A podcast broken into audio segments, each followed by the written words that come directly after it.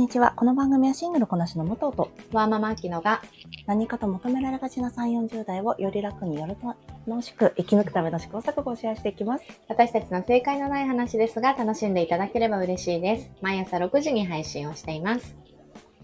はい、本日は、えー8月のコーチング会になります。はい。はい、えー先月はね、振り返りをして、もう下半期に入っていますが、はい。8月は、えー大きいテーマとして、えー改めて自分の価値観と向き合ってもらおうと思いまして、はい。日常の当たり前をちょっと深掘りして考えていこうと思います。はい。はい。で、第1週の今日のテーマは、あなたにとって時間は何ですかっていうところで、はい時間ってもう当たり前に全員にこう平等にあるものだけど、はい。自分にとって時間ってどう捉えてるかなっていうのをちょっと深掘りしてもらあって、で、まあ、あの、大切な過ごし方っていうところまで、ちょっとね、イメージしていこうかなと思ってます。はい。お願いします。お願いします。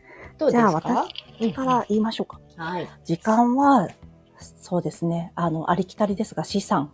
うんうん。で、なるべく賢く使いたいけど、使わない、賢く使わないことも責めたくないもので、使い方が難しいものだなと思っています。あきちゃんどうですか？私は、えー言葉で示すなら、私に時間は命と同じかなって思っていて、まさにね。限りがあるけど、うん。こう、生きてることも当たり前に感じちゃうし、うん。っていうところかな。そうだね。なの、に、こう考えるとそれくらい重い言葉が出てくるのに、うん、時間に対してさ、命のように扱っていないから、ここの溝をね、うん。どうやって埋めていくかっていうところですけれども、だよね。武藤にとってもね、資産だったら大事だけど、そこう流れ落ちていいものじゃないはずなのう。に、うん。振り返ってみるとどうかなっていうそうなんだよね。よね。はい。私は、あの、時間芸術を愛してるじゃないですか。特に映画とか、うんドラマとか。うん。だから、なんだろうね。それが、時間がないと楽しめないものなんですよ。まあ、小説とかもそうかもしれないんだけど、うん。特に、なんだろう。時間の成り立ちによって、2時間が構成されているものだからさ、うん。だから、もうちょっと大切にした方がいいよね。なんていうの？日々時間に思う感覚を研ぎ澄ませた方がいいよね。自分の持ってる時間によって、武藤の娯楽の量がそうなんですよ決まってくるもんね。そうなんです。確あと、大切な時間、あきちゃんの大切な時間はどうですか？うーん大切な時間はやっぱ自分のこ、自分一人の時間うんうんうん。かな。今より一層ないからそう思ってるのもあるけど。そう、うんそれはそうだよね。ね。でもやっぱり子供と向き合う、子供と過ごす時間を楽しくするためにも自分の時間がないと、うんうん。そこで自分の余裕っていうのは作られると思ってるから、うん。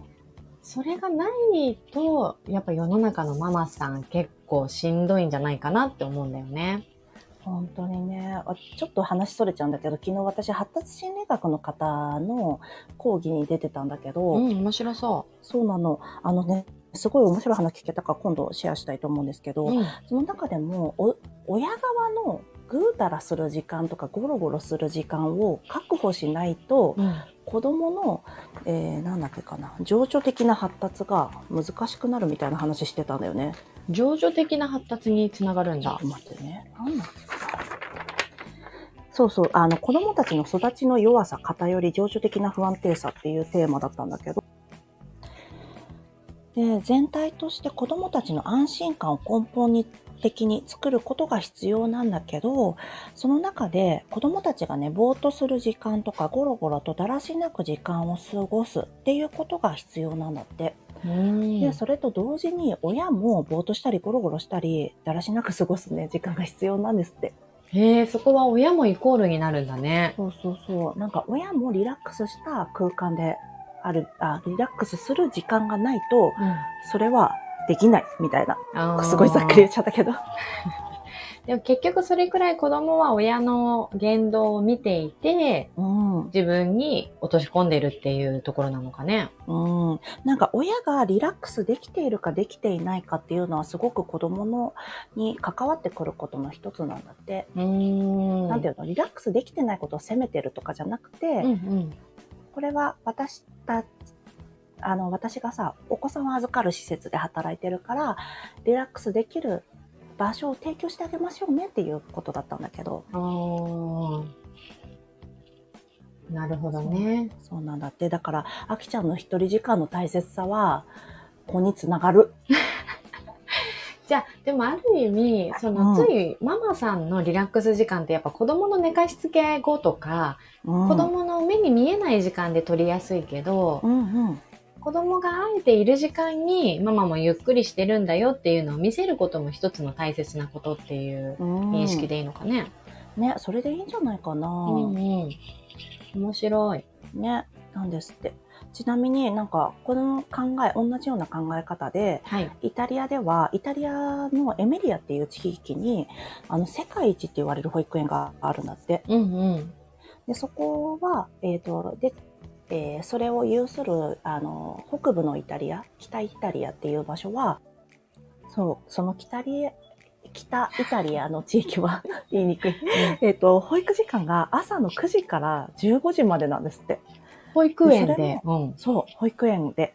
で、そんなのさ、もう日本からしたらさ、困っちゃうじゃん。困っちゃいますわ。おい、ふざけるんじゃねえと、なっちゃうじゃないですか。うんうん。でも、その地域はすごくリベラルで、子供に対してかなり莫大な予算を割いてるんですって。ほうほうほ。だいうぶ、結構、えっ、とで、予算を割いていて、あの、幼稚園も美術館みたいな素晴らしいところがすっごく多かったり、あと古古くて、あの、古いけど、丁寧に使っている建物を使っていたりするんだけど、うん。で、まあ、朝9時から15時じゃないですか。うん。で、まあ、なんでかっていうと、全部子供のためだって。うんうん。で、えっ、と、保育士が集中して、えー彼らを見れる。あの、彼らを怒鳴ったりせず、だ彼らが、例えば課題があったりとかした時にきちんと対応できる余力を残せ、残して働けるのが子供と相対する時間が5時間。だからその保育時間の5時間っていうのは子供のために親もそう思ってるし、えー保育の場もそうやって思ってるんですって。うーん。そう言われるとやっぱり納得するしさ、あの、うん今日のテーマ時間ってしてるけど、うんなんか日本ってついつい大人の時間軸に子供を寄せてしまって、本当にね。ね、なんか子供は無駄な時間がそれこそその情緒につながったりとか、そ伸ばしてあげるべきところなんだろうけう。ど、うん。今その無駄をやっぱり大人の手で取ろうとしてしまっているっていうのも一つの課題になってるわけじゃない？うん。それまさにね、そこの、あの、北イタリア。のこところを考えるとさ、本当に子供と大人が心地よく過ごせる時間っていうのを大切にしてるだろうし、うん。もうついついね、日本は寄せがちだよね。大人本の当にそうだと思うね。うん、なんかあの生活が主体じゃなくて企業とか仕事とかの生産性の方が主体になってる人生を送らざるを得なくなっちゃってる。うん、そうだね。うん、だからねそれも貧しいなと思うけど。おーそうだよね。なんか海外行って感じるのって、本当時間の過ごし方が贅沢じゃない、うん。なんかハワイとか行くとすごく感じるんだけど、日本人、うん。ま、日本人くくりしてしまってはいけないけど、買い物とか予定を詰め込んで、ある意味それも有意義な時間をたくさん過ごせるけど、あのうん。外人さんってあの、ただただビーチに、多分武藤もそのタイプだろうけどさ、うんうん。何もしないっていうのが贅沢っていうのが分かってる？うん過ごし方をしてるよね。そうだよね。あとなんか本当にさ、そのイタリアの話聞いてたらみんなせかせかしてないのよ。いいなと思ってなんかそれがさ、逆に私、あの、北米の案件とかを持ってる時に、せかせかしろ全くって思ってたわけ。そうだよね。お前らいい加減にしろよって思ったりもしたんですけど、うんうん。いや、なんか生活の方がそりゃ主体であるべきだよなって仕事が主体じゃないし、ん。仕事先の人に迷惑かけたところで、いや、なんていうの？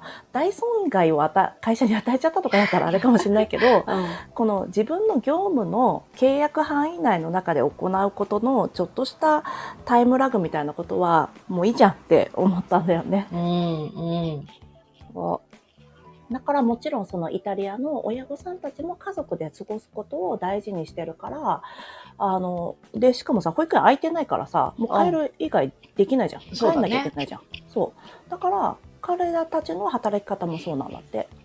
うんそっちに親が合わせるってことだもんね。そうそうそう。この企業に合わせるんじゃなくて、せ人だ、その生活してる人たちの生活に合わせる。うん。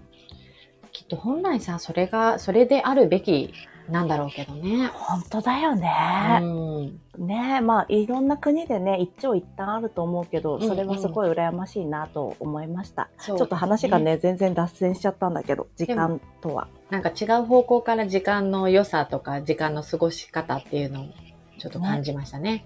本当だねはーい。じゃあ今日はこんなところでしょうか。はい、そうですね。はい。今日も聞いていただきありがとうございます。この番組はスタンド FM はじめ各種ポッドキャストで配信しております。ハッシュタグ正解のない話でつぶやいていただけましたら私たちがいいねやコメントしに参ります。あとこちらの、えー、と内容はあきちゃんの公式 LINE と Instagram で発信してますのであの LINE あー Linktree からどうぞ飛ばれてみてくださいご興味ある方、ぜひ見てみてください。はい。皆さんのフォローやご意見いただけますと大変励みになりますのでお待ちしております。ではまた次回、失礼いたします失礼いたし。ます